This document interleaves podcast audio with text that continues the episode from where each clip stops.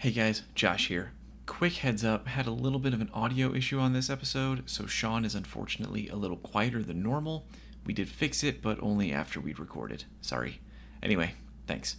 This podcast contains adult language. Starting now.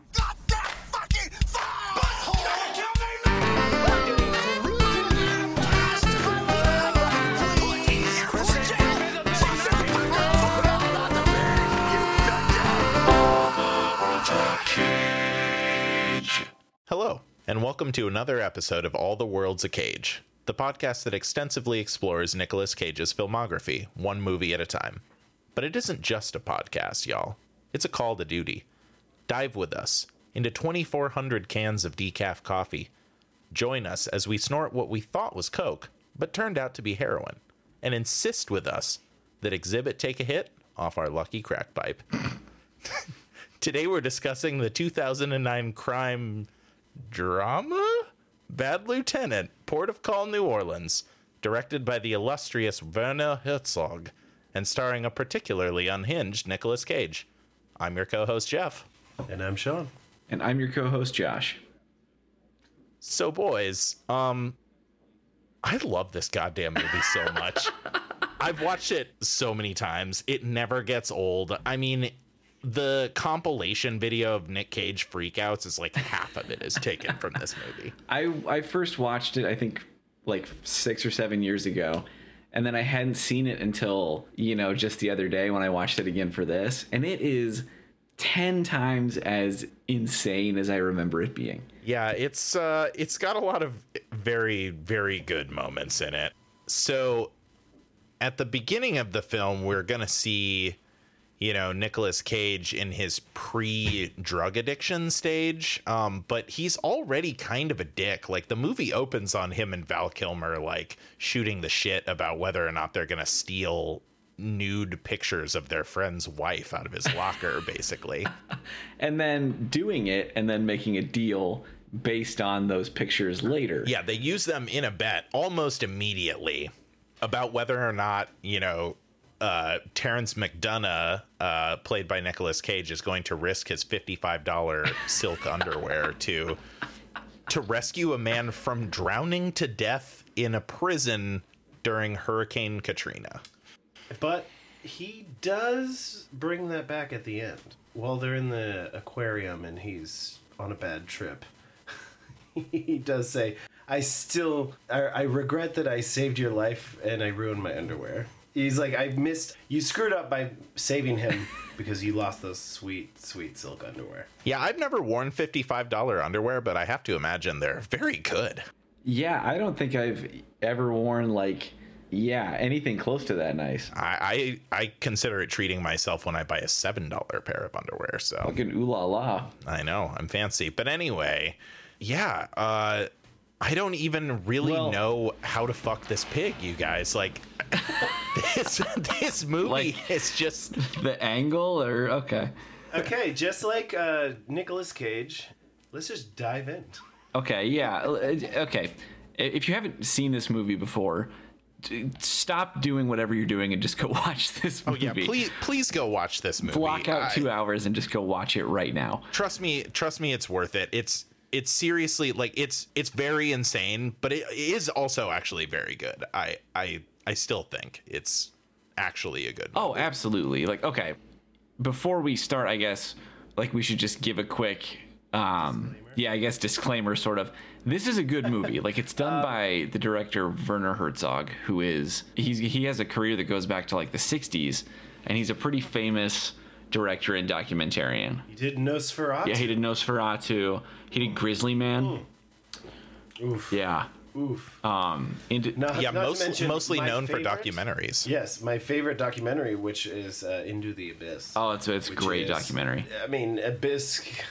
I mean, it's a black hole of just torture.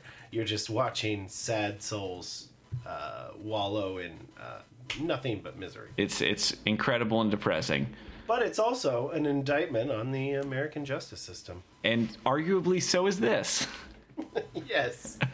and uh, that being said, um, So again, though, if you haven't seen this movie, just a really brief synopsis. Um, basically Nicolas Cage plays a cop in I think 2006 New Orleans. Yeah. Or 2005, right after Hurricane Katrina. And uh, he investigates a multiple murder of five uh, five people, like a whole family, and that's in a way kind of the B plot of the movie.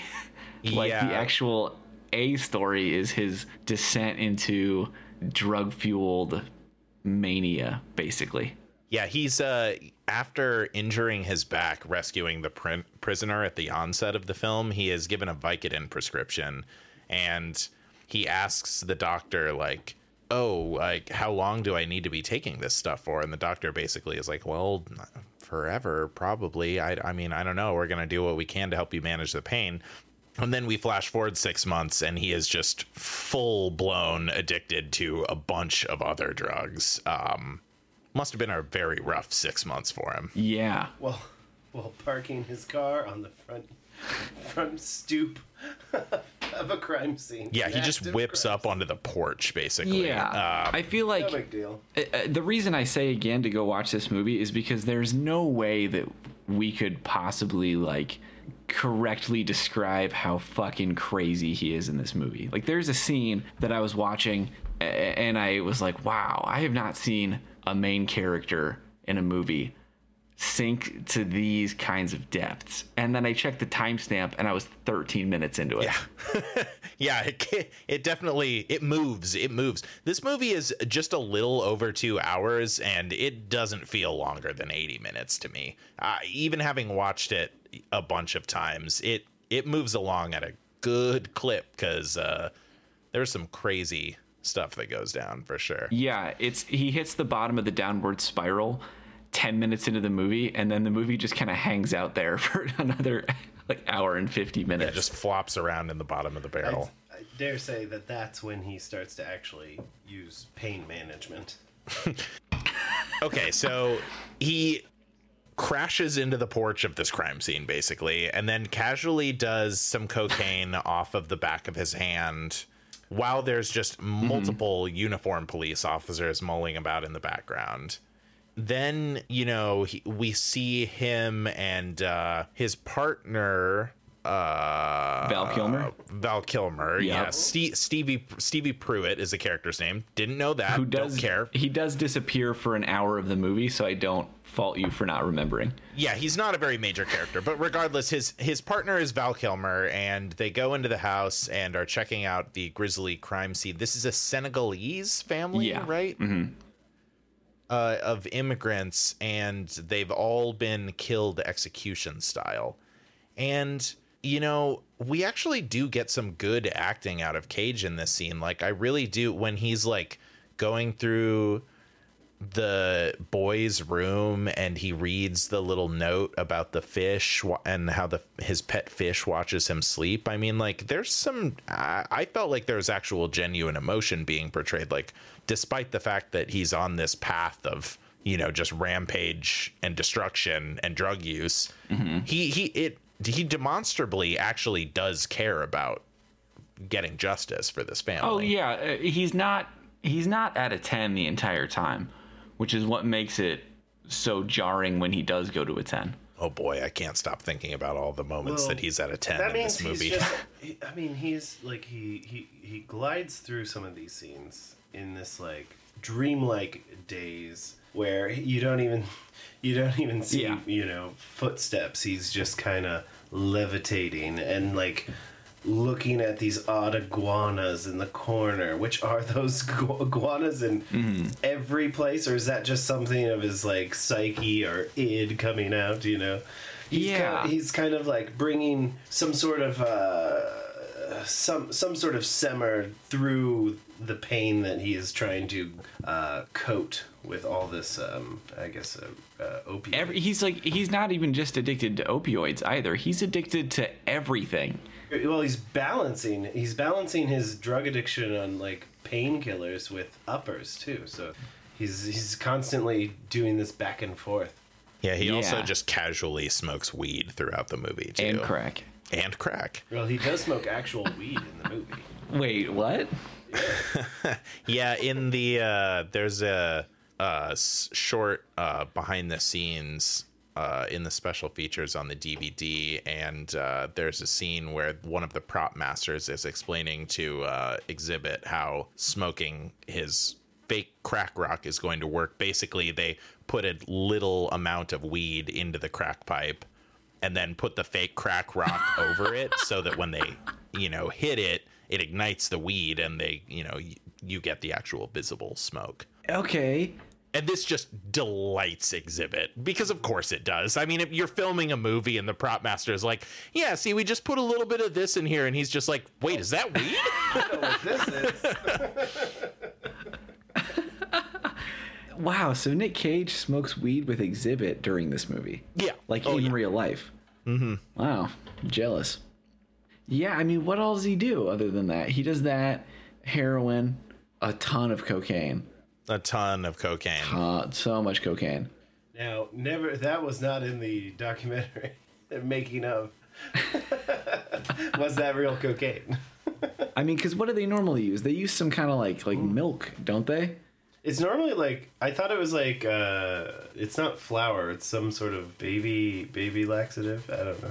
You just snort it. Oh, that's that's made up. It's not true. no, I think it is. I, I I've hope heard it is that's something true like that. because if it's not, Sean, It's buddy, we milk, gotta baby. talk about It's just powdered milk. we gotta talk about some stuff. Yeah, so after, or perhaps before, I can't remember exactly. We're also introduced pretty early on to uh, his girlfriend, uh, Eva Mendes. Ava, I Don't- think. I, Ava Mendes. Excu- Ava, listen, if you're listening, I'm so sorry. and she is.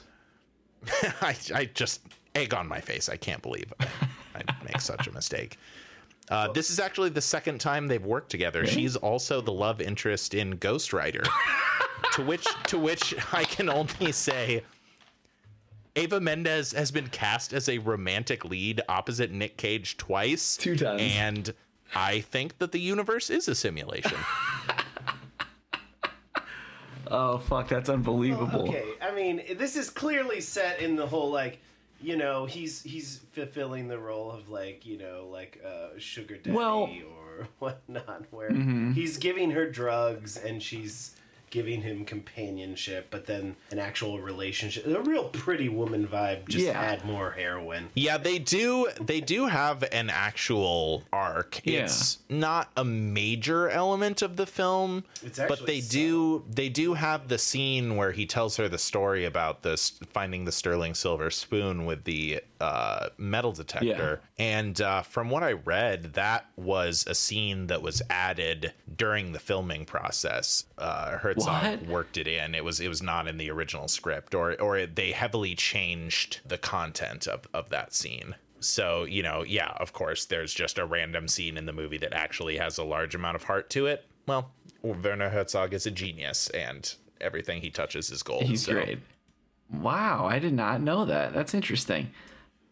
Also, with the making of, they also referred to um, the walking scene where he's arguing with, uh, I don't know if it's Frankie or his mother-in-law, mother-in-law, but they're walking through the house, and that was also a added scene.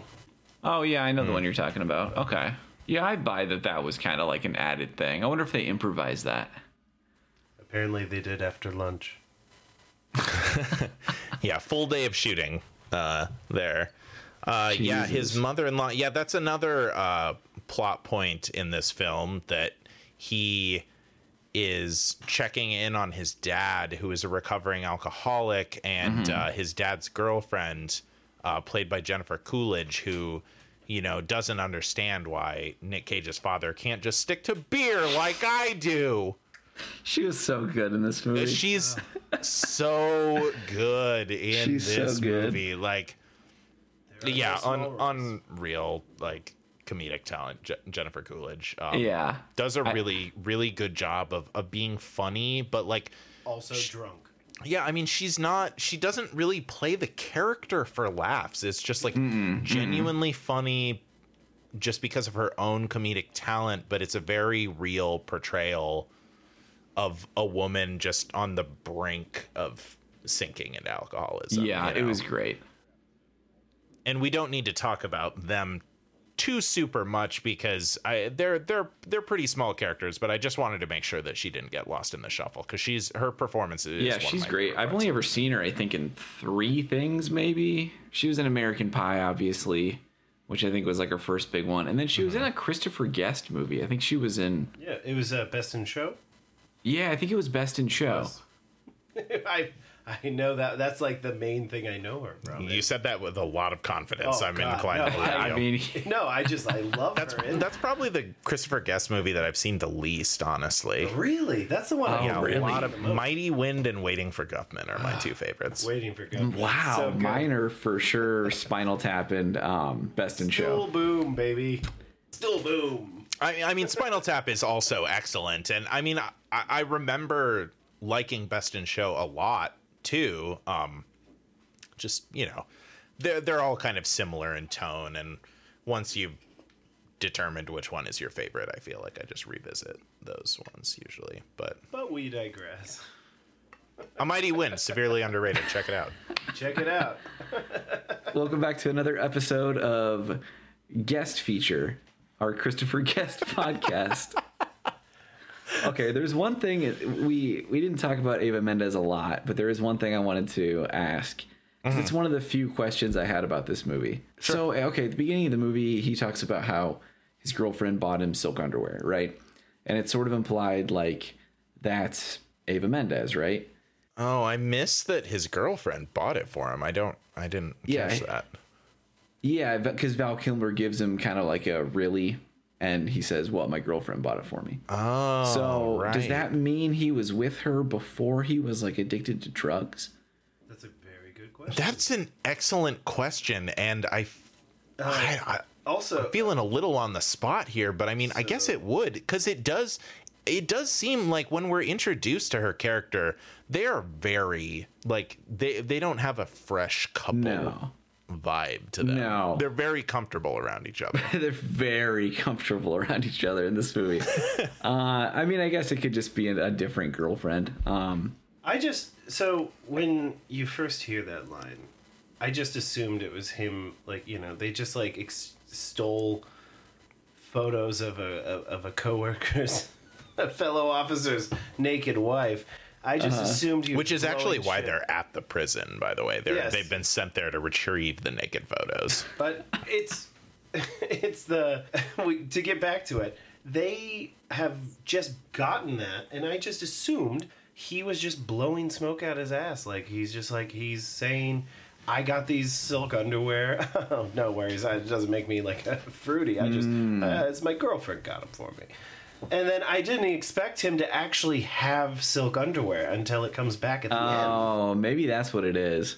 where he's just like, I still m- regret I saved you because I missed, I lost my sweet silk underwear, and that's like, yeah, okay, so he really did have them. Huh? They call, they call back to That's a it. good So point. it must be they are, they must have been together. Maybe he had like picked her up for like you know, I don't know something, and then they like built a relationship out of that. I don't Mm-hmm. know. He's he seems kind of scummy to begin with, and then he just full on embraces the uh, Werner Herzog would say it's like the the bliss of evil. Yeah, you saw that too. that was a pretty good. That was a pretty good Herzog. He's been practicing. Well, yeah, ever since we talked last night and you fucking blew us out of the water, Jeff, I practiced today too. I don't know how to explain my gift, only to say that the evil spirit of man flows through me the same as it does Werner. That's pretty you were gonna say my mouth is very dry. Oh man. Oh shit. Yeah, he does sound like someone who's just chowed down on an entire tin of Altoids. Yeah.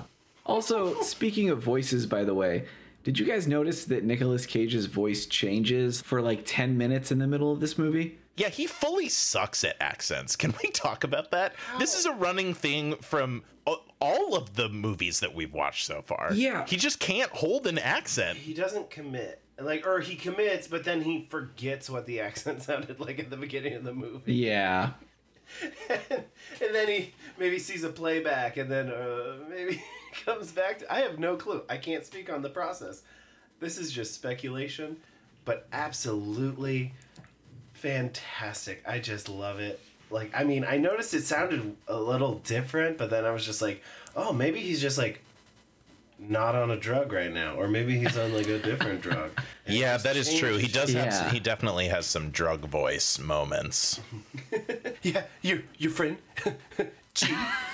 Oh yeah. Okay. Well, we'll we'll we'll get we'll get going on that in a second. We'll get to that. Get to the A story here. because I I paused the movie. I watched this in two parts, right? Hmm. Oh, I paused it and then I went to work. So when I started it up again and his voice was different, I was like, "Has it just always been like that?" so I went back through and I skipped around and I was like, "No, he's just he just sounds like fucking like uh like like George Lucas doing an impression of Jimmy Stewart." Shots fired. Wow. That was an that was an extremely specific call out. No, but it's what he fucking sounds like. No, it's it's accurate. like out of nowhere, he's he's just like, war do I what do I look like? A guy who's got a Rolex watch. Look at you. Now look at me. I never did. Um, I Oh my god. I Okay, no, we need to start talking about the actual plot Yeah. so that we can get to our You all did a thing. I'm sorry, go do Fuck your you, thing. Do your on it. line. I'm sorry. Do I didn't mean to step on your good impression, Do Sean. it, go do ahead. it, do it, do it. I snorted what I thought was coke, but it turned out to be heroin. and I gotta be at work in five hours. This is such a good scene. He returns to visit Ava Mendes in her prostitute nest, and you know he's, It's, he's hold taking it's a hotel. he's taking the wrong drug on accident. Hold on, then hold on, hold she- on. you okay, can't right. just throw those caltrops and then expect us to walk all over them. Well, she's like she have like It's a hotel. It's, I a, walk it's like a nice hotel. she yeah she lives in a nice hotel, but it's like just covered in spunk. Oh God. I it's it's a room that she lives in, and she, look, she's a prostitute. I'm not shaming. Yeah. Hey, did you just make a mistake? Because I think you did. Whoa. Whoa. Whoa, whoa, whoa, whoa, Whoa. whoa. Oh yeah. That dude, I in my notes I have an entire paragraph on its own. Two words. Oh yeah. Oh Yeah. he, point, Italicized. he just points at the poor kid. Oh god. Yeah, he there's there's multiple scenes of uh, Nick busting up the party. I mean, his girlfriend's a prostitute, and he just multiple times in a two-hour film like wrecks her encounters with Johns, and like Yeah. Shakes him down. yeah, shakes him down, and you know, in one instance, she calls him out because the the guy's refusing to pay or whatever. But in the other one, point, he the just he just fully robs her John and then laughs it off, and I'm like. Ava Mendes seems like she'd be a pretty expensive prostitute. I feel like just scaring away customers is not what she would want. Well, he doesn't just scare away a customer. He also gets some repercussions. He does also get some repercussions. Right. Whoa. Whoa. Um whoa. All right, let's let's get back on the rails here. Um I don't even I mean it's just so difficult to talk about this movie in like a straightforward beat by beat kind of thing because it's just there's so much. Like I feel like we could take any random 5 minutes in this movie and talk about it for 3 hours. yeah I, there's a lot to unpack and additionally you know we could we haven't really discussed him searching for for Xzibit uh, big fate the gang leader who uh, has been identified uh, by one of their like criminal informants or they it's just a guy they know Yeah. that they get on a drug charge and, and he tells them that this is big fate's territory so they're looking for Big Fate and, and his accomplices Midget and G. which is the most absurd thing Nick Cage has ever seen. Yeah, Nick Cage, Nick Cage thinks it's hilarious that somebody's gangster alias is the letter G, which He's a cop. Like that yeah, cannot he's be. He's clearly never heard a single rap song. Like that cannot be the top thousand craziest street names he's ever heard. the other one is named Midget, and y'all, he's not a midget. He's just a dude. He is a little Yeah. shorter than Nick Cage, but I think Nick Cage is kind of tall. Yeah, that he's a regular sized man.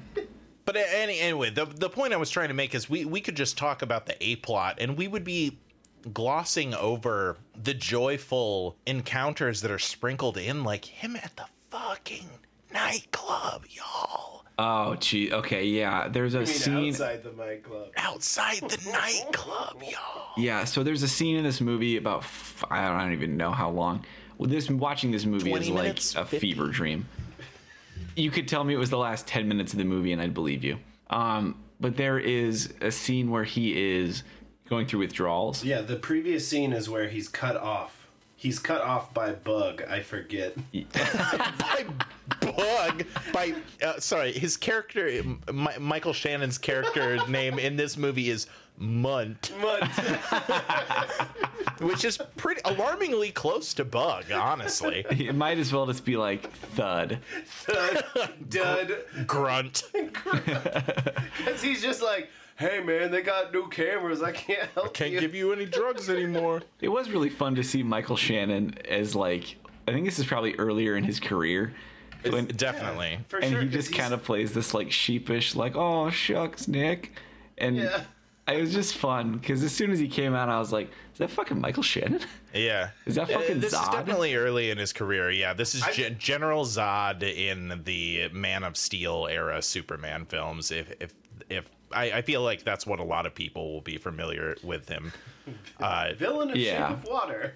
yeah, Sean, Um, Sean also referencing him his appearance in the movie Bug, Bug. which Oh right. which boy, I mean, if you haven't know about Aphid?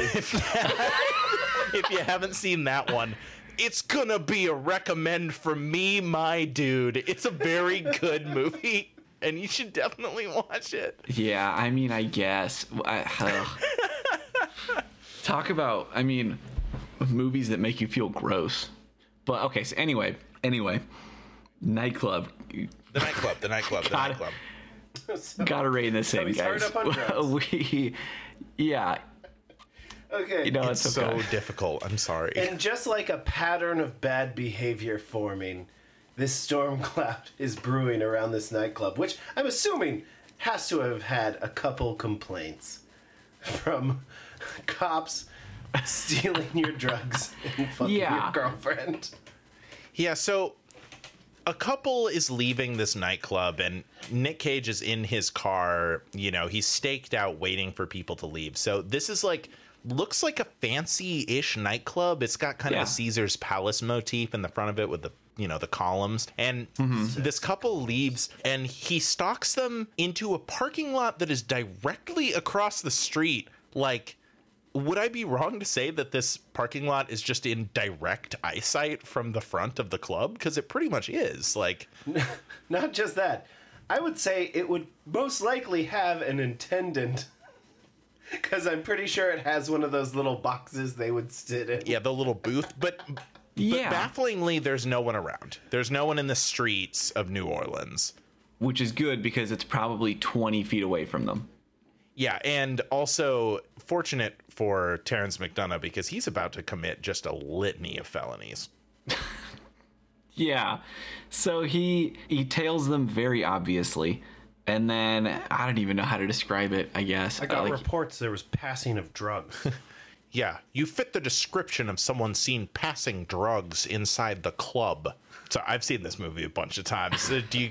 Am, do you- Yeah, I can I'm, tell, I'm just gonna damn. hit the gas. So he he tells him it, he tells him that they they match the description, and he's uh you know he's uh wants them to empty their pockets out. You know they're protesting, and he's like, "Come on, come on, show me the kibble." Like he knows they've got it. He also does a really excellent thing. kibble meaning kibble meaning crack, right? Yeah, kibble I think means crack rock. or any more tasty morsel of little drugs. Yeah, I mean he's he's he's intentionally vague about it because you know he's just shaking them down for drugs but he he he finds drugs on the man and then he gets the woman is emptying out her purse and she's got a crack pipe and then the man is like protesting. He's like no please you can't my my father he'll he's got a bad heart. He'll die if he finds out about this. Like you can't you can't do it. And meanwhile his girlfriend just starts smoking crack shotgunning the smoke into nick cage's mouth. And then they just start to fuck. Yeah. He acts like by the way, I've never seen any sex scene involving him, and I am pretty happy about that. Oh well, you will Oh god. Don't you don't spoil it for me. you will see a couple. But he acts like she like sticks she call that foreshadowing she like sticks his hand on or her hand on the front of his pants mm-hmm. and he starts acting like like i can't tell if he's like enjoying it or if he's just taking a bite of food that's too hot but he doesn't want to spit it out because he just starts making that like it's like it's he's in a lot of agony Yeah, he's either dealing with a minor burn on the roof of his mouth or he's in intense orgiastic pleasure. It's unclear, but as they begin their courtship, her her date starts to run away. He turns tail and run and and then and then Nick discharges his firearm into the air several times and then points it at the man and shouts, "You're going to watch me. You're going to watch me fuck your girl." And it is just so viscerally upsetting. Like it is the greasiest most dirt nasty scene in the movie for sure. It's disgusting. and that's and it's in a movie full of greasy, dirt, nasty scenes. Is it the worst? It Because I I would I would it's the one that made me the most sad. Oh well. Yeah, Yeah, I mean, me but too. It, it abruptly ends like a freight train hitting a canyon wall. Yeah, that's it. That's that's the end of the It's scene. the end of. Yeah. But the we, we haven't gotten there yet. Uh, but it's like when Well, let's pulls- move ahead. We're when he pulls the gun on the old lady. Yeah. Okay, hold on. Okay. To do that scene justice, we have to go frame by frame Yes. because it opens in a very pleasing way. I'm just saying, when you say that's the greasiest, grossest scene, I'm like, he's just threatening these little old ladies who are, yeah. That was We'll get okay, well, yeah, we've got to get there. We've got to get there gotta- because it's Okay. After the, uh, after you watch me fuck your girlfriend, so. Yeah, he. Oh God, it's so Just hard to keep makes track of like what's going on in this movie. Uh, these two old women enter into the plot where the granddaughter or the grandson of the witness. Yeah, the the the witness is the grandson of an attendant to a wealthy older woman who's living in like a gated retirement center of some I kind. loved. She was great too. And yeah, they I mean I, the whole the whole cast in this movie is really good. Um but yeah, they go there the first time they go there it's they are looking for the witness. Uh he has been yeah, he's he's hiding there. They find out about him because they go to the grocery store that he works at, and he delivered food. He delivered groceries to the Senegalese family uh, just prior to the murder. So they go to the retirement center. They're looking for him. Uh, they, you know, kind of put the squeeze on this older woman who's protecting her grandson, and then he comes in uh, through the window and agrees to co- cooperate in the investigation. yeah, and he's but he's hesitant to because I to be honest, guys, I didn't really understand. Was did Xzibit? Well, He's hesitant because he saw the murder. yeah. Yeah, he's like a 15 year old saw- kid and he saw a, family bunch of people murdered. get It's not- executed. It's not, an unreasonable thing to be like if you're a witness in a murder investigation from some horrible gangster. Yeah, you have rightly so. You are a target on your back. So there's a good good chance he could get murdered if he goes through the testimony. But anyways, he's under Nicolas Cage's guidance now. yeah, their Or, case uh, their uh, case hinges on it. The, his testimony is the only evidence they have that that Alvin Joyner is behind the brutal murder of this family of immigrants. You mean G? yes. Well, yeah. So they G is the first one they find. No, first they get Yeah. midget. Um. where they have an excellent like kind of following shot where they uh they're the police are on the outside and Nick Cage as the cowboy knocks on the neighbor's door. One second before you before you guys bust down that door. well, just give me 5 minutes. And then he just goes next door, walks through, steals a bag of weed, keeps moving. Oh yeah, I forgot about that. He just walks through the neighbor's house, just spots like you know an eighth or something on on the table. Looked about just it. It looked gla- like a, a fat Yeah, I have no gla- idea. glances glances at it and just picks it up and pockets it and then keeps walking. and then enters through the back and sneaks up on midget like without a shot fired midget goes through the steps fr- uh, through the front door Yeah.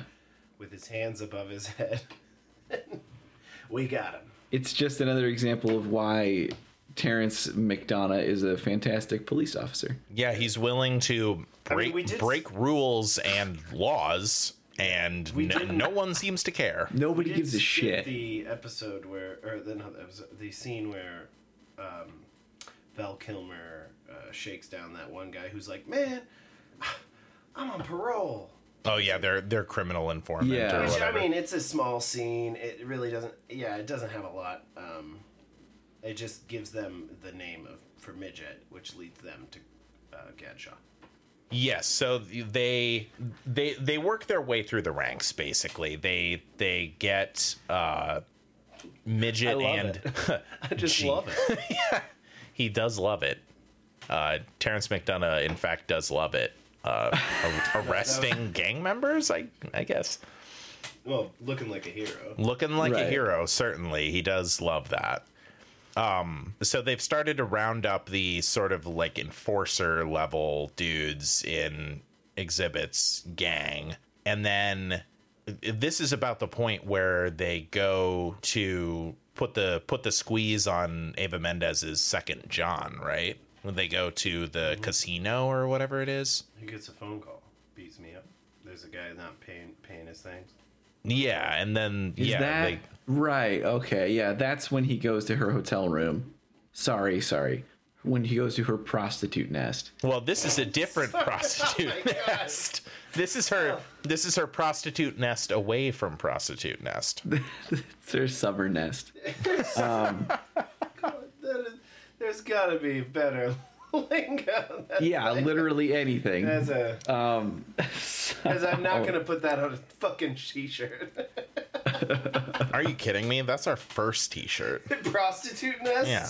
Fuck and that. nothing else. Oh god, no! It's just a just a blank bumper Eva sticker. Mendes's face on a little chickadee body in a nest. Oh my god. I can see it. So Yeah. much. I hate this so much. Now taking pre-orders. No, we're not. And no no reference to the podcast. Nope. Nothing else. Wouldn't want to tarnish our, our that. reputation with that affiliation. Well, yeah, we'll sell it. We're not going to be related to it at all No, no, in a like legally culpable sense. We're, it's just gonna be bumper stickers and COVID face masks. um, Yeah, I think at some point before where we've gotten to in the chronology, there is, and I have to reference this just really quick, my favorite shot in the hmm. entire movie, and it's when the police captain, I think, is describing the crime and kind of like handling out or handing out assignments. And there's that long pan around the room, and it shows all the cops like nodding and you know writing down stuff, and it cuts to Nick Cage, and he just looks like a fucking ghoul staring Yes. off in like a drug filled stupor. Yeah, in in the bright, bright police station briefing room, he definitely looks very out of place. I know the shot you're talking about. with a revolver sticking out of his. Slacks. oh my god! How, How are we not have talking we about not that? talked about that yet? I'm a cop. in it's in every fucking shot. It's so good. He busts behind the counter at the pharmacy because she's making a fuck personal phone call. And yeah, then not yeah, not a fucking personal phone call. a fucked. A fuck personal phone call. And then when she calls security on him, he's he's like he's like, "Sir, you can't be back there." He's like, "You're not a police officer." And instead of showing his badge, he just whips open No, his he shows- blazer. He shows his badge first, and then he's like, "You're not a police officer," and he's like, "Yeah, what's that?" then what's that? it's a gun. It's a Just- gun. Then why are you acting crazy? A fucking oversized magnum just shoved down the front of his fucking khaki trousers. Which, if you ever, if anyone ever showed you that, your first thought would never be, "You're a cop." You're a fucking psycho. Yeah, my first thought would be, "Oh, I'm gonna die." Yeah, this man is going to shoot us all. I yeah, I would think, well, well then you are certainly not a police officer. You cemented that in my mind. I didn't I didn't think you were, and now I really don't think that you are. Now I know you're not. But okay. God, I just I can't believe we made it this far into the podcast without talking about that fucking gun. do you guys do you guys think that symbolizes anything? Let me just. Uh, you made me think about a penis. let me um. Let me just center my Werner Herzog real quick. Yeah, we have an exclusive interview with the director here. Go ahead. The uh, coat uh, symbolizes a uh, male's genitalia. yeah, it's kind of got a Little- little, little Italian there or at the end. fucking dumb. I think you're That's still crazy. I think you're It's still in uh, moonstruck mode. God damn it! Yeah, I just like want to talk about Bobo still. when the moon hits your eye like a big pizza pie. All right. Uh, sorry. I had a I had a share moment. Fuck me. Which okay, can, Oh god. okay, can I just diverge a little bit? A little bit. I don't know, Sean. We've been pretty In on the straight. and- no, we, we know we Moonstruck. cannot talk about in moonstruck. Moonstruck, no, no, no, no. She didn't sing anything. she didn't sing. Huh. Sh- Cher, Boy. probably most famous for singing. Do you think she was like so? No, I Like, want to get an constantly, Oscar. like- It's fine. I, I, I can't. They won't take me seriously if I sing. Yeah, it's fine. Okay. Oh yeah, maybe they were like so, and then here we could put like a musical number. Yeah, but Cher- it, and then Cher it turns like, out "No." it's just a dream sequence. No, no. We'll Maybe something. Uh, maybe something. I don't know. Italian. Ooh, I like that. We do have the rights to "That's Amore." Yeah. Got to use that. More than once. I'm sorry. Okay, back to bed. So, having gone to the casino to rescue Eva Mendes from, uh, whoa, whoa, Whoa, whoa. I wrote his name important down. Gentleman, Shea Whigham. I think Shea Whigham. that's the No, act- it's not. I think a that's the Simpsons actor's name. What are you talking about? Yeah, that's the actor's name. His character's name is just Justin. Oh shit. Okay. Well, yeah, he uh, shakes this guy down who's refusing to pay his his girlfriend, and Yeah. Whigham informs him that I, I shouldn't make fun of someone's name. No. I, this dude is really funny. He's so good. You know, he's given a limited amount of lines to work with, but he, he is very genuinely funny. But he he informs Nicolas Cage in no uncertain terms that he has made a grave mistake and his father owns I don't know the Gulf of Mexico or something. yeah, I don't what remember he either. says. It's something. got- he's he's, an got oil magnate. Or, in his Yeah. pocket. yes, it's his it's threat He's got- it's gonna be bad and he he trails out of the room with whoa, whoa whoa whoa whoa and then turns in the hallway to the witness who has been drug along to all of this and just points gives him the finger guns and goes Oh yeah.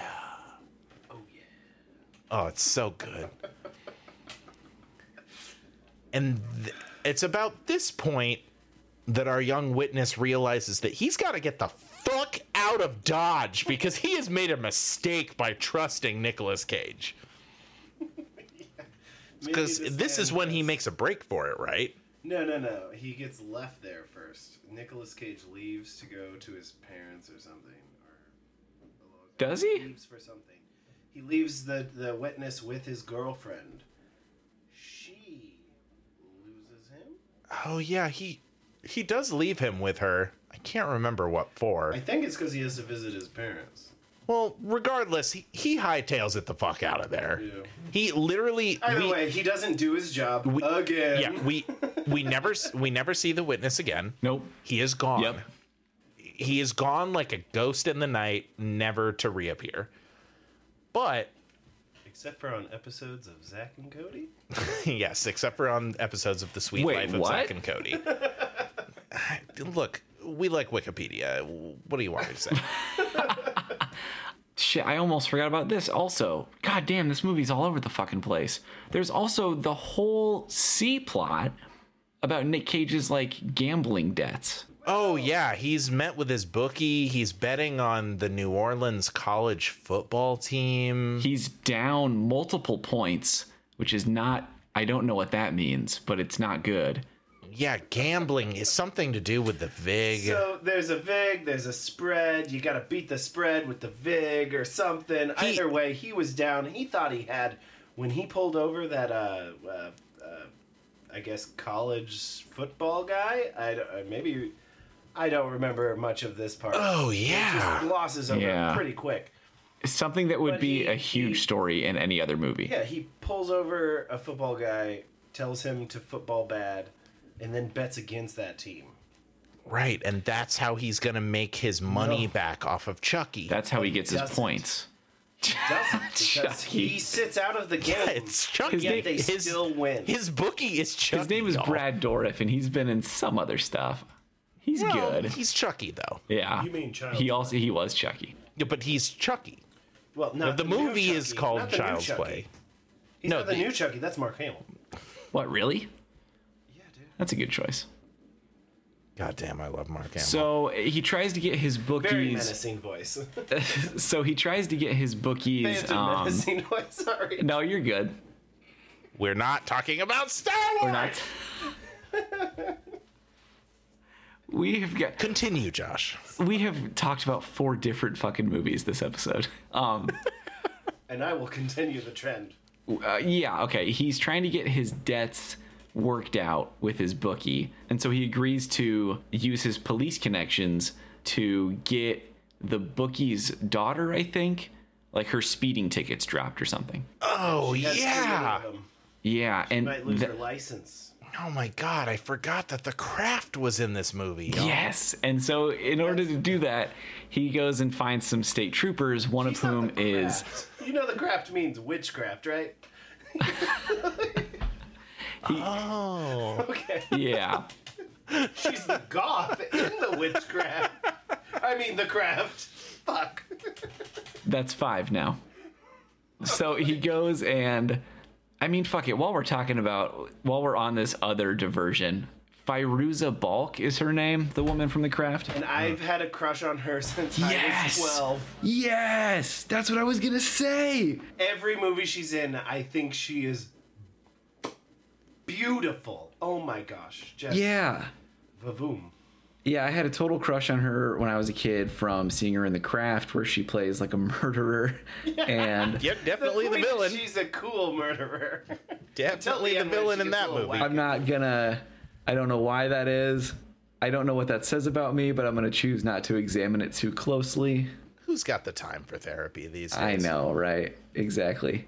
And in in the process of doing of trying to get Fairuza Balk to, you know, do some behind the scenes stuff and get his bookies, kids, speeding tickets taken care of. He also tries to get her to give him drugs from the evidence locker. Yeah, which he okay, I'm sorry, but the manner in which he does so is he is like almost passed out from heroin, fully clothed in a bed, Yep. and she is just fully in a lacy matching bra and panty set and knee-high leather boots, like crouching over him and like huskily whispering like is there anything i can do to make you happy and he's like That was unpleasant in my headphones.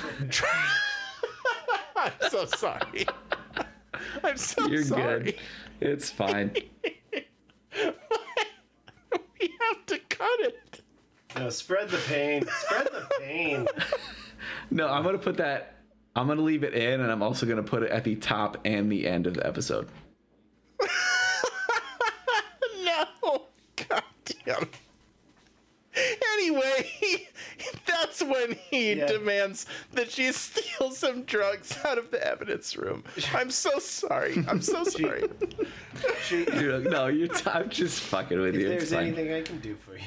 Yeah, you can steal me some drugs out of the evidence. Anything. Um, then he And, just uh, hard And make passes sure, out. make sure to, to, to Go- the paper slip so there's Yeah, no to paper get rid trail. of the receipts. Uh. oh my god. this movie is fucking It's just like- maniacal. I just and and she does it. She does it for him. She does it. How and why would she be into that? Good golly. Oh, oh well. Good golly. Sorry, I'm just just Ugh. Good golly, man. indeed. So after their key witness has fled uh, the casino, uh, Nicolas Cage decides that he is going to, uh, you know, go back to where he first found him hiding. Uh, he pays a visit to the retirement center. yes, yes, yes, yes, yes. So yes. the shot begins with the attendant wheeling uh, the old woman who's on oxygen into the room, and the shot pans around the door, and then Nick is behind the door and just slowly swings the door closed, standing in the corner. And then hiding behind the door, shaving with an electric razor. I forgot about that. Oh my god. with an god! electric razor that he then apparently like just keeps in his pocket, Yeah. like just full of stubble. He's a man and- on the go. He doesn't sleep. He's got to shave sometime. I, I guess can- it makes If sense. I can quote the movie, I'm in the middle of a homicide investigation. Can I have my prescription now, please? He it's like when when that when the door crept shut and it revealed him behind it i actually said out loud oh no yeah, it as it turns out does not go too peacefully. He immediately he puts the squeeze on them, demands that they reveal the location of of this boy, and he takes the oxygen tube out of the old woman's mouth and like you know cuts it Yeah. cuts off the oxygen and then starts to reprimand the nurse like if i just let her die nobody saw me come in here. Nobody's gonna believe you. They're they're gonna say it was your fault. You're you know at worst it's gonna be a murder. At best it's gonna be you'll never work again. And uh, you know he's he he's gives him the shakedown and finally she does relent. And Tells him. Yeah, the he's just fully fucking gone on an airplane to England where the old woman's relatives live. So he's he's fucked off out of this movie completely. And Thus goes your only tie to get, Shaw.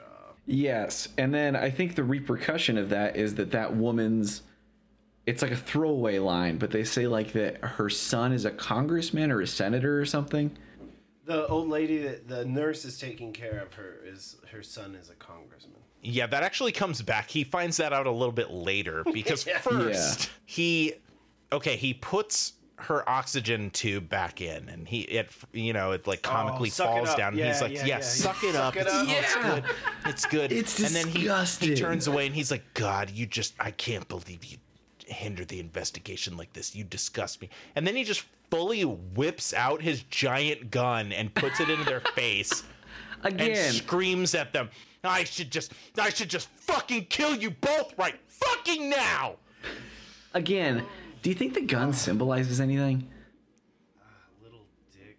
yeah probably I don't know. I don't know. We'll we'll leave that up to the psychologist on Yeah, that, we'll but- leave that up to Mr. Herzog. We'll ask him later during the interview section. Yeah, I'll email him. I've got his email. That's good. It's just it's just Werner Herzog six six six four twenty at gmail.com.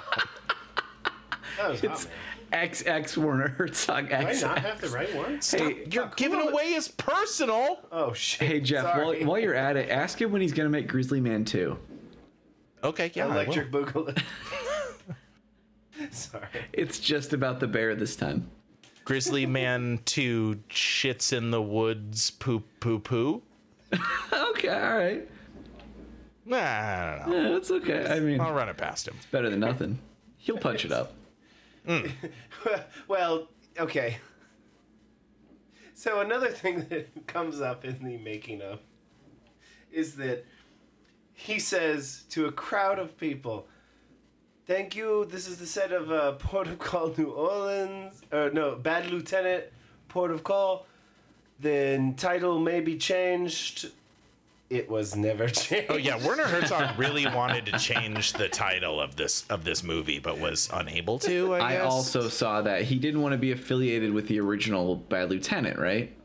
Yeah, because he apparently had never seen it. yeah, the original director was devastated and angry when he heard that this movie was being filmed, and uh, Werner was adamant that he was like, "No, it's not connected. It's not a remake. It's not a sequel. It's just a movie But about a I've bad seen cop." both movies. Oh, really? And I can tell you, they're very similar. Really? Well, the very screenwriter similar. had seen it clearly They're very similar. Like Harvey Keitel is just this piece of shit cop that's got a prostitute girlfriend Hmm. and he's just doing drugs and being a piece of shit.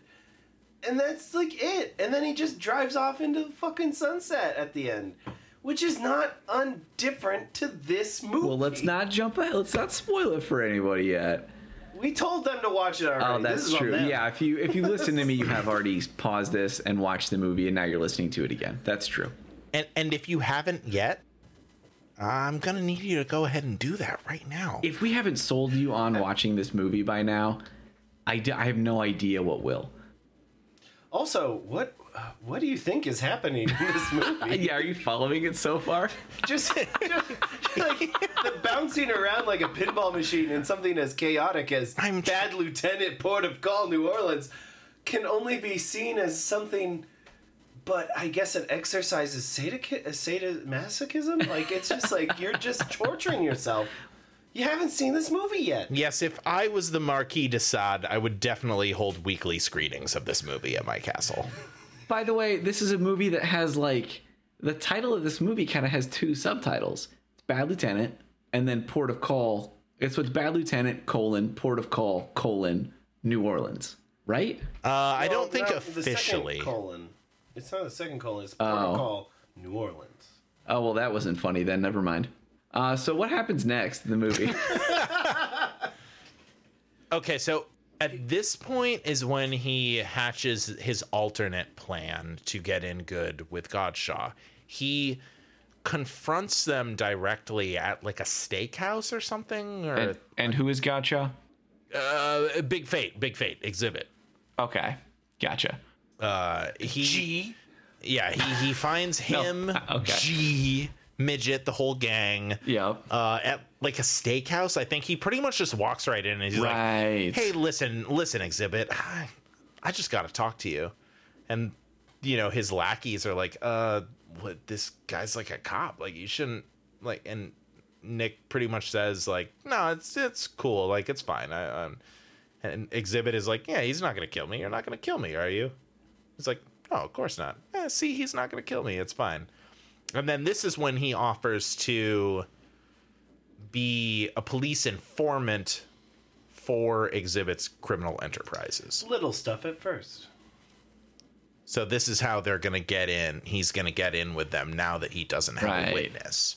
So he uh then we have the scene of him uh stealing a bunch of some drug, I don't even know what, some white powder from these beat cops who are logging you know they're fine to the evidence room. He tells them the scale is broken. He they're they're like wow it was only that much? That's weird. Whatever. Still exactly just enough for a felony charge. Hey, look at that. and then they give him some information about where a bust is going down. He tells Xzibit about it. It turns out to be accurate, and now he's in cozy with Xzibit. Okay, right. Yeah, because he gets busted down to the evidence, like the evidence Yes. room, because he um attempted murder. Yes, right, because this is when he gets confronted. They're like, uh, that was a senator's mom, so uh, we're gonna have to give you a slap on the wrist for this So the, yeah, so there's gonna be actual consequences. Because the, because it was a senator's mom, you're just getting a, a You get temporary demotion. you get the the the police chief coming at him with, uh, "Is everything all right?" he's just like, "Are you doing anything?" And he's just like, Oh yeah. just taking what the doctor prescribes." And it's like, he no, sounds he sounds like he's fucking melting. yeah. It's like holding a magnifying glass up to Nicolas Cage right now. And God damn. Yeah. Okay. But he buys it. It's fine. He's just like, I tell you guys, you can't be going off on this is a cowboy shit. Won't last. Okay, and that brings me to my second question I had about this movie. Okay. Does everybody just buy it? Like that's the that's the thing I couldn't really get a sense of in the movie. Like he's totally unhinged the whole time. He's he's completely, you know, irresponsible and um amoral and it doesn't it, he just kind of skates by with the, you know, all of the superiors in the police force. But I couldn't tell if it was a situation where like they knew that he was shady and they were letting it slide because everybody kind of is, or if they really didn't know. Like I couldn't really parse that. I don't know if they ever really give any strong evidence one way or the other. I get the sense that they truly don't notice, though. Like, he's just out in the field doing his wacky biz, and they just don't see it. But I mean, God, just the faces he makes in this film. It's like, how could they not look at that ghoulish, grim visage and know? Yeah, I think you're right because there's the scene when he sees, and I can't believe we haven't talked about this, the iguanas. Oh, yeah. At the um, crime scene, he hallucinates two uh, iguanas. more than once. That the movie it happens like four times throughout the show. it's actually an iguana Yeah. and a bearded dragon, but. Oh well, fuck me then. Oh, also, Werner Herzog fought for for the iguana bit in the movie. Yeah, Oh, those really? Are, yeah, those are Werner Herzog's pets, pet iguana and Those are bearded his? dragon. Yeah, they're his. I'm g- and Can and I there's paraphrase it? yeah, sure. or sure. whatnot. It- there is like one. There's like in the making of it's a like you know an eight minute video, but there's like two parts where Nicolas Cage actually talks to the camera. One of which being he he refers to Nicolas uh, uh, he refers to Werner Herzog demanding that when he makes this movie, there needs to be a three minute montage of iguanas, or else every other movie he makes from there on out will be In vain. in vain and just a, an empty gesture. and yeah, an empty jest. if Werner isn't able to fit his Now, Jeff, his give us your best word, Werner. for if this film does not include my beloved Evelyn and Frankfurter, then every other movie that I direct from here on out will be a hollow, pale ghost stalking the hallways of my mind. I want you to read like. I want you to read like Lord of the Rings. I feel like, um, boy, I'm gonna need a bigger uh, water bottle for that one. Yeah, we'll get you some some tea with some honey in it. Mm, mm-hmm. Okay, so I mean, fuck, what? Okay, I'm trying to remember how the different plot threads converge because this is about when they all start to come back together. Mm-hmm. Like, the, yeah, this is when the dudes show up at Eva Mendes's place, right? Yes. So the yes, The gangsters. the gangsters that Yeah. are connected with whoa whoa whoa oh yeah do Shakedown. Yeah. Yeah. Whoa, whoa, whoa, whoa, whoa. Well, the character's Oh, yeah. name is Justin, and I'm not just going to call him Justin. That's preposterous. That's dumb. So, whoa, whoa, whoa, whoa. Yeah, he sends his lackeys to shake uh, down Eva Mendes and, um, you know, r- instead of now the $1,000 Yeah. that Nicolas Cage pickpocketed off of him, they, the goons have been sent in to collect five G's. So, Five points. uh, Nick tells them he's like, no, no, no, don't rough up Eva Mendes. She has to be beautiful, otherwise, how do you think we're gonna get you the money? Uh, and she's actually got a client coming, so you guys need to scoot, and then in 48 hours, you know, we'll get you the money. So they depart because you know, I mean, it's a pretty reasonable Sure, sell. yeah. I mean, like she's a beautiful prostitute. Uh-huh. That's how we're gonna get five thousand dollars. Get out of here. And then he reconvenes with Xzibit, Midget, and G, uh, and they have secured a large shipment of heroin Right. uh, of which he is supposed to get a 25% of the money, but then he ends up just being like, no, just give me a giant bag full of uncut heroin instead. as as interest. yeah, as as interest. He's he, man, he's so pushy with Xzibit. E- Xzibit seems to love it though. He's he's like a dancing little monkey or something to Xzibit. Like He's just like, this c- light the crack. No, light the Caucasians. rock. Oh my goodness. That's, this is my kind of cop. Jesus Christ. uh, we haven't even gotten there yet. So yeah, they um, are celebrating over their shipment. they get a visit from the gangsters, other gangsters. Yes. Uh, red, red, red shirted gangster. Yes. And, and Yeah. red velvet smoking jacket Yeah. old man gangster Uh, when I was a younger man, I would, you know, leave it, uh, take my share and then leave the rest on the table. Now I'm old. I don't have a retirement. I'm taking everything. And then Xzibit gets pissed. Why are you Yeah. going to take what's mine? No. Yeah, and sh- shoots him with a double barrel shotgun. Under the table. Under so the good, desk. So good. They they have a nice little uh, exchange of um, lead, then leads to a cracked out Nick Cage saying the wonderful phrase of "shoot him again." his soul's still dancing and then it cuts to a guy actually dancing. Yep.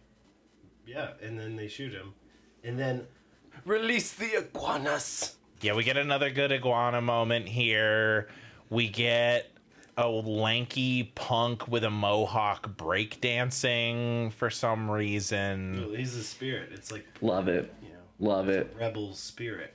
You know? And It then is- you put it down. it is a rebel spirit And then um everything just kind of wraps itself up with a nice little bow. One after another. This is where the dominoes start to fall. Like literally in one scene. It's it's Yeah. like rapid In fire. the police station the y'all middle of the police station, not to mention in successions. So it's like they it's like they took appointments or deli counter. Like, you know, like it's like okay, one shady guy. All right, uh second shady guy. Yes, the uh, bookie comes in to tell Nicolas Cage that you didn't watch that game? yeah he the Yeah. he Nicolas Cage didn't watch the end of the game that we didn't talk about Nicolas Cage watching the first half of. He shook down one of the college athletes and, and told them to up. take a dive, but he didn't take a dive. He sat out the game. They were up. Uh, Nicolas Cage assumes that he's lost and stops watching, and then his bookie comes in and is like, "Wow, that was a crazy last two minutes." Anyway, here's your ten thousand dollars. Oh, and also my daughter got her ticket taken care of. Thank you for that. Which is something he also thought he had failed to do, Yeah. but no, it's fine because the craft took care of it. Because the craft still just was like, even though you fell asleep when I was trying to seduce you, Yeah. I'm still going to get you drugs and give you those to get rid of those tickets. Yeah. What does she see in this man? She is literally. He passes out. He, he does the entire scene with her with his eyes closed. Yeah. That's how like fucked up he is, and Well, she's I mean, if he had still. his eyes open, he would have an erection. I mean, and she's still like, mm, I kind of like him. yeah, he's charming. Just something about him. I guess I'll go commit felonies. Several, So- like everyone yeah. in this movie. Uh, I mean, I feel like we, we are kind of underselling how fast, how rapid fire the scene is, because it is literally like, hey, Nick, I'm your bookie. Don't worry, debts are taken care of. Also, my kids' uh, speeding tickets are done. Thanks, bye. And like, as soon as he's gone, Here's that money. Don't Yeah. want to count it? Okay. Yeah, Bye. here's a here's an envelope with ten thousand dollars in a police station. I'm a bookie where I just walked into a police station and handed you ten thousand dollars in cash. Anyway, see ya. Like, what bookie would fucking do and then that? then uh, and then it's like the um, oh yeah, oh yeah guy comes you in meet at the And bar. Yeah, oh yeah, oh yeah. for ten seconds, uh, like he's like, whoa, whoa, whoa, oh Whoa, yeah. whoa, whoa, oh, yeah. Comes in and is like, hey, listen, those guys. Whoa. Don't worry about it. Well- whatever bad blood there was between you and me, it's cool now. it's fine. Uh, I'm just gonna fuck off out of here with my Gulf of Mexico owning ass, and it'll be fine. see ya. And then as soon as he's Uh, out of frame, the sergeant or the the captain pops in and goes, "Hey Nick, just wanted to let you know, found a crack pipe at the scene. whole whole thing's taken care of. Bye." And like dips right back out. Yes, because this this ultimately was was Terence McDonagh's master plan. Is he has Yeah. okay, guys, we Can't- missed a crucial line. Can't gloss it over. he while they're divvying up the drug shipment he busts out the crack pipe that he stole from the couple from the club at the beginning of the movie and he has Xzibit take a hit off of his lucky crack pipe why does he got to Lucky do crack that pipe. because it's lucky. Lucky.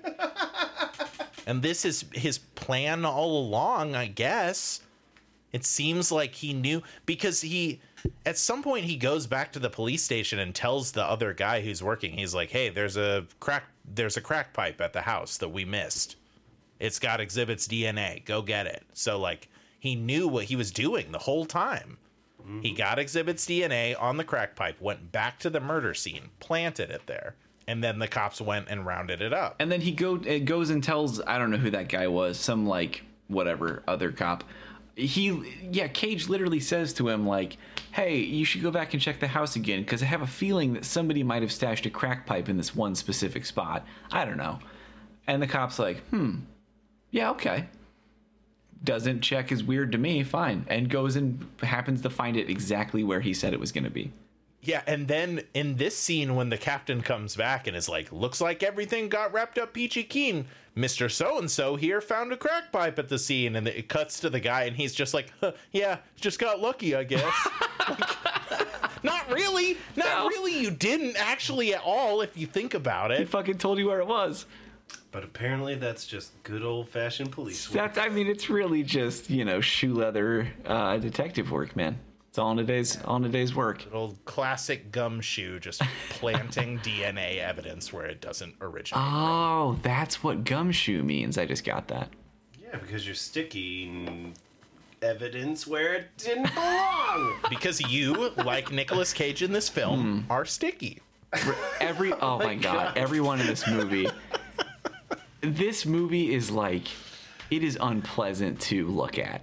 Like like everybody in the movie looks kind of a little sweaty and like sickly and gross and everybody's It's clothes New are dude. Like, everybody's clothes are like a little bit too big. It's a bayou.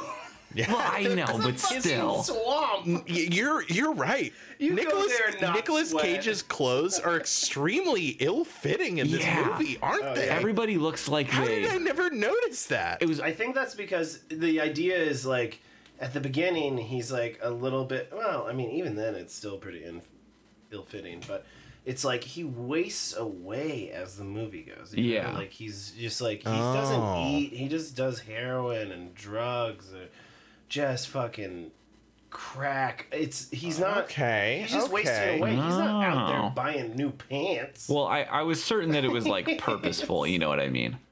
But Yeah, it's definitely. definitely, a that ma- but that makes he's a supposed lot to of be sense. wasted away. He's he's a trash monster because after this scene, Yeah. Okay. So after the scene, let me just keep it going. They they move from this like, oh wow, another recommendation. Like they arrest Godshaw, and then um, oh wait, so okay, actually, uh, I was gonna plow a little bit further. Uh, they go to arrest Godshaw. hold on. Why do you guys keep calling him that? well, that's his name.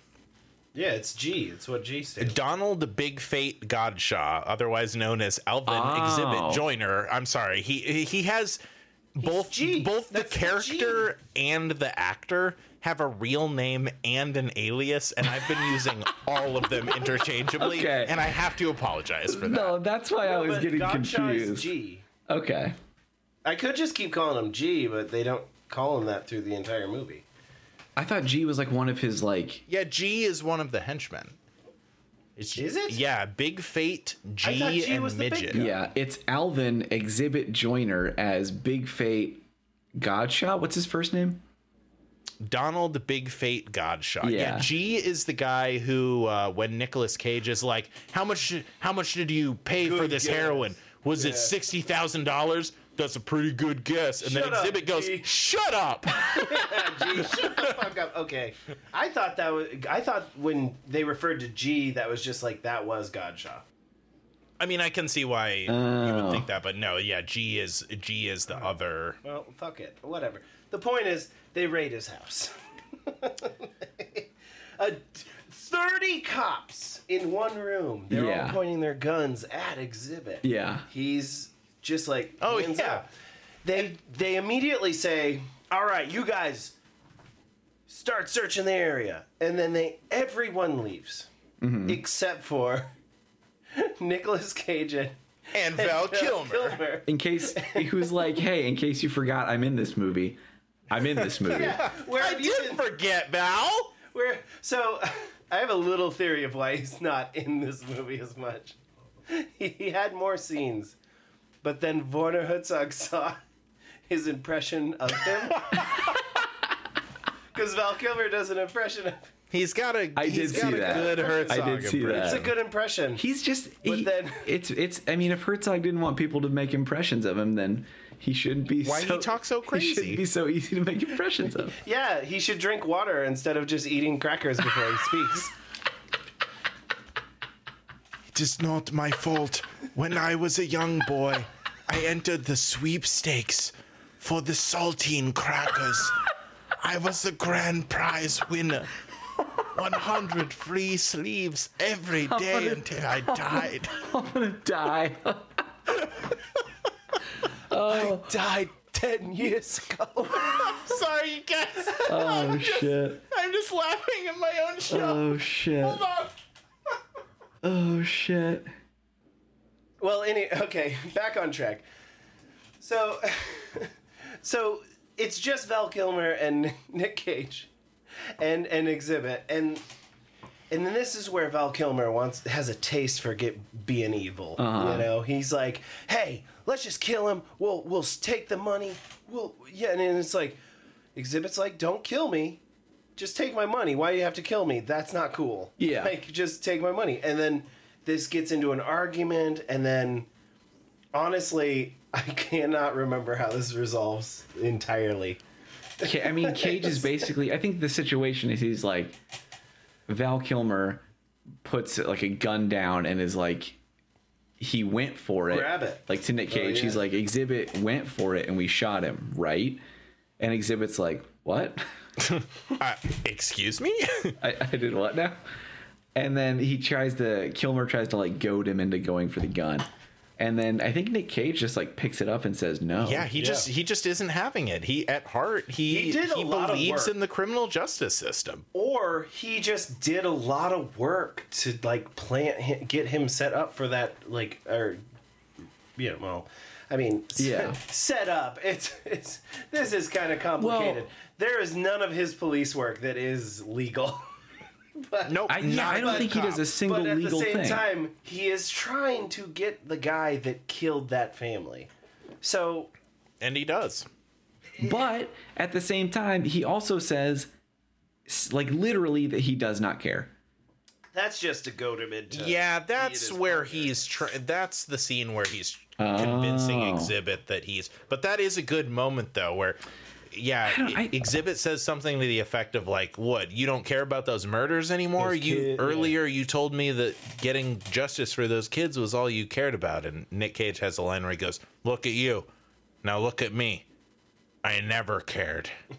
See, I, I kind of thought that was sincere. It reads sorta very do. sincere. and I think it is. I don't like. This is the brilliance of Werner Herzog as a director. It's that Nick Cage can be both. is not a good actor, but then he's able to get the character of Terence McDonagh to be a good actor. It's so meta and good. I no, I gotta stop you. He is a good actor. He is acting there. He is straight up acting. He is, I'm gonna. s- he's like uh, that is like him. Well, okay, to be honest, right now, it, this is all acting. It's a movie, but in that scene, he is acting to Godshaw because. Okay, maybe not because he, he doesn't actually give a shit. He doesn't actually give a shit. He he want he wants to get him in jail because that's I mean it is his job. I guess it's his only purpose. But like he actually doesn't. I mean, he doesn't really show any real emotion about it. Mm-mm. He does go through a lot of work though to. I guess I mean he does line his pockets along the way. He does do a lot of fun drugs. Mm-hmm. Hard drugs are not fun, kids. Don't don't ever do them. Don't. But yeah. the- as as fun as Nick Cage makes it seem in this movie. No, nothing he does that sounds fun in this movie. oh my god, this is like this is like when you are in a, a, a like a driver's ed class. Yeah, I was and they're just that. like, okay, teenagers, I know you kids are excited because you got your free free wheel and you you got a license, you're ready to drive. But quick, watch this video. It's called Red Asphalt. Oh God. yeah, this is like they should just show this in Dare, and that's it. No introduction or or outro. Just make everybody sit down, turn on the projector. It's this, and then they just do that once a week for like a year. Yeah, they actually tried to do it with Requiem for a Dream first, but they showed kids that movie and they were like, well, I don't know. I mean, they all die horrifically, but it's kind of like, I don't know, sexy to do drugs still. And then they showed the children this movie instead, and they realized, oh, nope, it's actually really not. Yeah. So, Nick Cage, I don't think he really cares about anybody other than himself, and and, and his lady. Like, I mean, he he because like they have that. Okay, after after the bust, they they they arrest Godshaw. He gets another recommendation. He's now um, less of a. I uh, was it full detective? What I don't. Uh, yeah, he makes uh, captain. Sergeant? He makes captain. Cap. Okay, oh, he so- makes End of captain, the film, right? yes. When he's captain, you think it's the end of the movie. Yeah, he's got a white picket fence house uh, with Eva Mendes. Everything is She's good. pregnant, His they're walking his into the dad house. is his dad is sober. His his Jennifer Coolidge is sober. Everyone's Uh-huh. happy. Yep. Uh, Val Kilmer is still there and looks like he's eating a lot in- of pork in chops. treatment? He doing drugs. Yeah, he's Yep. yeah. e- everything seems rosy. He finds the silver spoon. he finds a It's silver not spoon. a silver spoon. It's not. I guess it wasn't. I guess it wasn't actually silver because it's a rusted spoon and he's rubbing her face with it. I just was like, that's gross. it, the movie i mean it's it wraps up so neatly that i the whole time it was happening like literally in the scene in the uh precinct when you know everything comes together like rapid fire with the bookie and Yep. all that stuff i remember saying like wow i can't believe that a director as good as Werner Herzog is gonna do a movie that has like a it was Like all a dream like kind of ending because that's what I thought it was. I thought for sure it was gonna be like he wakes up like he overdosed or something and this is all in his head, and I was like, wow, I can't believe he's actually gonna do this. And then the fucking credits started rolling, and I was like, you've got to be fucking kidding me. Well, now Josh, yet. hold on yet. now. He It's not right. a- he has all of this stuff going, but then at the end they show him he goes off to a hotel room and is snorting drugs again. Right. I mean, yeah, it's not perfect. No, uh, but, but- this is the circle. This It- is a very important part of the. Yeah, this is he's he's in the hotel room and he's doing the drugs in secret. You know, he's all alone now. Mm-hmm. A- A- Eva doesn't isn't doing drugs with him anymore. His his father and Jennifer Coolidge have have moved on and secured a better life from themselves. He's now hiding this part of himself, you know, alone. Earlier in the movie when he gets the heroin from Xzibit, he he tries to give some to to Eva Mendes and she's like, "Oh, no, I I think I'm actually going to go to a meeting with your dad." And he's like, "Oh, okay. Cool, cool, cool. Um, I guess you don't want you heroin? don't want this heroin." And she's like, "Ah, maybe later or whatever." But so he's maybe later because she's going to an Alcoholics Anonymous mm-hmm. class, not a NA meeting, and it's just like maybe after the meeting. yeah. like I'll do heroin. But so he now he's like Put me down as a maybe. he's he's receded into himself. He's he's hidden this drug use away from everyone now. You know, he used to have Eva Mendes as this ba- last bastion of like he mm. had someone to be intimate with. he had a nest to go to. Yeah, he had a prostitute nest to go to. And he you know, he had this this life and you know, they've all evolved beyond it and he hasn't. And then this is Yeah. he's hunched over the mirror. He's like I close to an overdose, I think is what they're insinuating. Yeah. And I mean, he's he's really hitting it hard. yeah, and the the bellhop comes in, and it's the man that he saved at the beginning of the movie from the prison, and he's like, "Oh shit, man, you saved my life." You know, uh, it seems like you're in a bad spot. Is there anything I can do to help you? And let's get you out of here.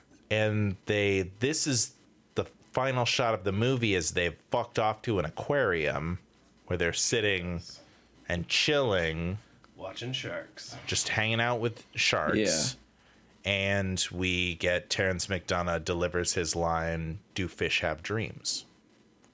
So my question to you two is what the fuck does that mean? It means he's still upset that he ruined Yeah. his silk underwear. like, like at the end of all of this, if he didn't save that man's life, he would not only have that silk underwear, he probably wouldn't have a drug addiction. yeah, I mean, I guess so. So is his like personal uh, tr- tragedy of like drug abuse? I mean, it, it it pales in comparison to a human life, right? I mean, he did fight a lot through this movie to kind of find justice for this family that gets uh, executed in a hor- horrific way. But then, at the same time, he does save a life, and that man becomes sober and has a good like life going on, and then he tries to pay it forward back to uh, Nick Cage, which is, I think, a very touching moment. Um, I wonder what uh, Werner Herzog would have to say about that. yeah, I, I mean, I'm going to be honest with you guys. I, I really love this movie. Um, Yeah, it was great. Impression. no, I've, I've no, I've, I've done enough of that already. I, uh, I, I, I love this movie, and I've watched it a bunch of times. I still don't really know what it's about. I mean, I mean, it. So uh, his final line, "Do fish have dreams?" I believe, is an allusion to the note that he finds in the murdered child's Yeah. room. He's talking about the fish. Uh, his his best friend, the beta fish. I think it's a beta fish, and he's like, it, it watches me when I sleep. Like it has dr- these dreams, and I mean, it's an allusion back to that, but I, I am still mystified by that because I don't know if the main significance of the movie is supposed to connect back to that moment. I don't know if it's an indictment of the police system or if it's primarily about drug addiction. There's a lot going on in this movie. There's a lot of shit to unpack, and it's But this is where I see a lot of similarities with the original. Or, and by I hate to say original, um, bit it is the though. the the first one with the title of Bad Lieutenant, but it comes back to the it's it's a broken person, or police officer who is, um, like just riddled with drug addiction and has vices coming out the ears, and just keeps kind of feeding the demons that kind of propel him through his life that um, occasionally he does good you know? He he does these things that are i mean very much unconventional because they are very much against the law. Like and yet at the end he's not actually helping anybody at all. I mean there's No. some there's some stuff that kind of you know like just by happenstance it does really kind of work out in a, in a it, almost a fairy tale like way especially the way that the dominoes fall. But it, there's no real uh, like message other than maybe that you know uh, moderation's good? I don't. I, I think I mean I, I honestly think that the takeaway from the movie could literally just be like I'm trying to think of how to say this like pat mcmanus. Bat like it- sorry. What was that? Pat mcmanus. Google it. Okay but uh, like um he's an anti-drug like rock and roll singer guy oh shit okay I will Google that then um he used to visit schools in the Des Moines district. But I, I think that it could be literally just that like the universe is not just and sometimes things work out really well for bad people. Yeah, that's my main takeaway from this is that sometimes bad people do good things and get ahead in life and these relationships get built up around them even though at his core he's still this damaged bad mm-hmm. person. But we see all of his loved ones go on to lead these happy lives just almost on accident. Like despite him. you know? Yeah d- exactly.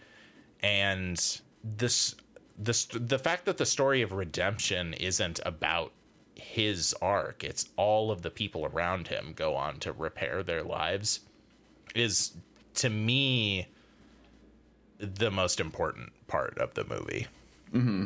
and he also, at the end, is that's like the step, right? Mm-hmm. Like maybe that's like him at a turning point, and that's where the end the movie is where it ends because he's no longer being the bad lieutenant. He is now having this change in his life where he's maybe I don't know turning a leaf or at least maybe getting sober. Yeah, I kind of interpreted it that way too, but that might just be my like hopeful, like me viewing it through a, an optimistic lens. That he in that Sure. last scene is like that would yeah that would be some sort of like turning point for him, some sort of beginning of a redemption arc, which is an interesting note to end it on. Uh yeah, I I don't know. I think it's overall, I think that the movie is really just sort of like an absurdist dark comedy. I think it's just, and this might be oversimplifying it, but it might literally just be like, hey, look at this crazy fucked up cop. Yeah, I mean, in the uh, behind the scenes thing that we watched, uh, there is a part where Herzog talks about it being a comedy, and he's like, you know, he basically says it's not like a comedy in the it. traditional sense. Oh, yeah, he's talking about when he read the script for the first time. That's right. He's like, it's not like funny, haha, but there's a very comical element to it. Uh, It's called Nick Cage. yeah, Oh, I mean, Oh, well, yeah. and you know, so Josh, you usually ask us who we would cast instead of Nick Cage. Is there Yes. anyone? I I want to hear what you guys have to say first. Uh, I mean, I'm gonna go ahead and say that I think Nick Cage is absolutely perfect for this movie. Uh, all of his strengths are on display here. Um, I think that he really is like the perfect choice. Um, I, I'm curious to hear if you guys have uh, alternate suggestions, but I, I mean, I think this movie was basically written for him. Sean? Yeah, um, he has this. Uh, I guess as is hot and cold, like where whereas like when he's full of steam, and then there's these like really subdued moments, and the way he brings it out is that each time he's like on either side of that spectrum, he's really giving it his all, his all, and he's he's actually like I think he's displaying a lot of talent, um, especially with the subdued scenes. Because like I just I just see a man on opioids. Like he is he is like out of it's and I'm like I'm sorry. If I worked with that man I would have filed a complaint. Uh, yeah, and, importantly, Yeah. to, to your point here, uh, I, I don't want to cut you off, but I when I was doing some research about the movie, he at least claims to have been sober during the filming of this movie, as opposed to something like Leaving Las Vegas, where he famously I believe it. was drunk in order to capture those moments. Oh, really? Uh, yeah, Ni- Nicolas Nicolas Cage has said in interviews that during this the filming of this movie, he was sober, or at least like during the filming. Yeah. you know, I don't know if he's speaking to sobriety in his life at that time, but like he wasn't like doing drugs in order to capture these moments. It, And it I'm is saying it is him acting. yeah, and I, that's what I'm saying. It's like he is putting out this solid performance. Okay. It's unconventional. It's high intensity, um, but overall, a brilliant performance. Because my goodness, this movie is just what a roller coaster. Yeah, it's fucking out You there. cannot like. I mean, if I was to think of any other actor to try and do this, it's like Uh-huh. just swap. What is it, Michael Shannon? What is his name? Uh, the Oh, he, yeah. Oh, shit. just like swap He him. Just swap great. him in the movie. Yeah, Either that, or like maybe make like Nick Cage the, det- like the the sidekick, like the his The Val partner. Kilmer. the Val Mm-hmm. Kilmer, make Val Kilmer the police chief. and then make Val Kilmer Eva Mendes. And then Eva Mendes Ava plays Mendes. Nick Cage. Everybody just goes. Everybody just shifts one seat over. It just takes a step to the You left. You just take the cast, the cast, and the billing, and you just bump them all I'm down saying- one.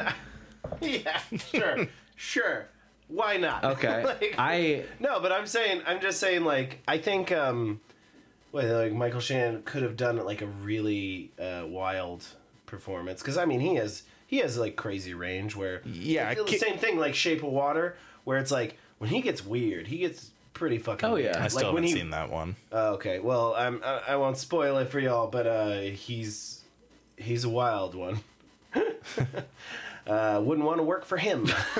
Ooh. uh, I have a different answer than you guys do. Yeah, And um, okay, so at first I do want to say I totally agree with everything. Is it Paul Rubin? It is now. so I do want to agree with everything you guys have said, and yes, obviously he's incredible in this. I think that Paul Rubin is pretty great. you guys debated earlier whether or not you think he's a good actor or not. I'm going to split the difference and say that he's not. I don't think, at least not in this. I think that he's just a very like interesting person to watch. Yeah. Uh, so I think he. his natural strengths are like tailor made for this movie. That's my argument. He's Yeah. not he's not reaching to like achieve No. these moments. No, I think this he just kind of acts like this. But yeah, if I could recast anybody Play to your strengths. anybody is the Nick Cage movie, and I'm really disappointed you guys didn't think of this because it is staring us right in the face. Uh, Shea Whigham. Oh my god. Whoa. Whoa. Yeah. Whoa. I Whoa. think that dude, oh yeah, oh yeah, that dude, he would have fucking nailed it out Oh of the park. Oh my god. Wow. Very interesting. Hot take. Damn, man. I know. You really well, could. that's- Bam, man. You could just take the whole cast and just shuffle it up like a deck of cards. Shift them couldn't all you? down. Well, you know, that's what you guys pay me for. I would um I would like to see that table read. Fuck yeah, man. Well, uh, is there anything else you guys want to say about this movie? I think we're about tapped out here. I can't think of much else that we haven't covered. I am tired and sweaty. This movie Same. always makes me tired and sweaty. Same. Uh, I I love this movie. Um, you know, it's not one of the all-time artistic greats or anything, but it's you know, insanely fun, very weird. You know, it and it really truly does give you a lot to think about. Like, Yeah. I've watched this movie a bunch of times, and it's not like you know. Sometimes movies are like deep, but really aren't. You know, you watch it a couple of times, and you're like, okay, I This is a eh, real tree of life. I, I get the analogy here. Like I, I get what they're going for. I still think there's layers to this movie that I haven't plumbed the depths of. Um, it's great. Love this movie. Give it a recommendation to anyone. Always. Sean? 100%. Watch this if you haven't already. We've spoiled it already. Um, so you should um, definitely rewind your life and uh, watch this fucking movie. Yeah, go back in time, however long this episode ends up being, and watch the fucking. Go watch this movie. Yeah, go back to 2009 and watch it in theaters. yeah. Yeah. Also, can I just like real quick say the trailer for this movie is nothing like the actual movie. I mean, it's like it plays it off like it's like Gone in 60 Seconds or like a Fast and the Furious movie or something. It is ridiculous. Or no, it's more like what two smoke two locked smoking barrels. What is it lock, called? stock, Yeah. and two smoking Lock, barrels. stock, and two smoking barrels. It's like that kind of like trailer. Because it's a crime movie. Yeah. This is like a Guy Ritchie movie. Yeah, here's the bookie. Here's the dealer. Here's the cop. Here's that other cop. Here's that other cop. A lot of cops in this one. Here's So here's the love interest. here's the uh, uh, I, I, I guess uh, what would you say prostitute prostitute nest? yeah, wow, I'm never living that one down, am I? Here's the web of crime. Well, you know, I, li- I like prostitutes nets. That's I mean, it just it just makes me think of like you know a bird bringing like little sticks and then like you know gently tucking them into a nest and then eventually a bunch of hookers show up. Wait, so you build it first and then they show up? Well, uh, yeah, you build the nest and it attracts. It's like hookers, building a beehive thing and then a bunch of bees show up to use it? Right? I don't know how beehives are made. Yeah, neither do I, as I've probably just proven. I feel like I feel like honey is the throw up, so the hive must be made from their duty. Is honey bee throw up? Well, anyway, thanks for tuning in, guys.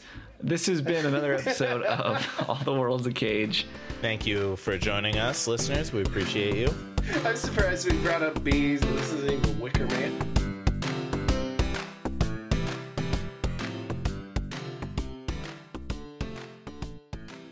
Thanks for listening. Don't worry, this will be short. If you enjoy the podcast and want updates, check us out on Twitter. We're at ATWAC. That's A T W A C for All the World's a Cage. Also, review us on iTunes if you use that, or recommend us to a friend. Well, ask if they like Nick Cage first, and then ask if they like podcasts, and then recommend us. Thanks again.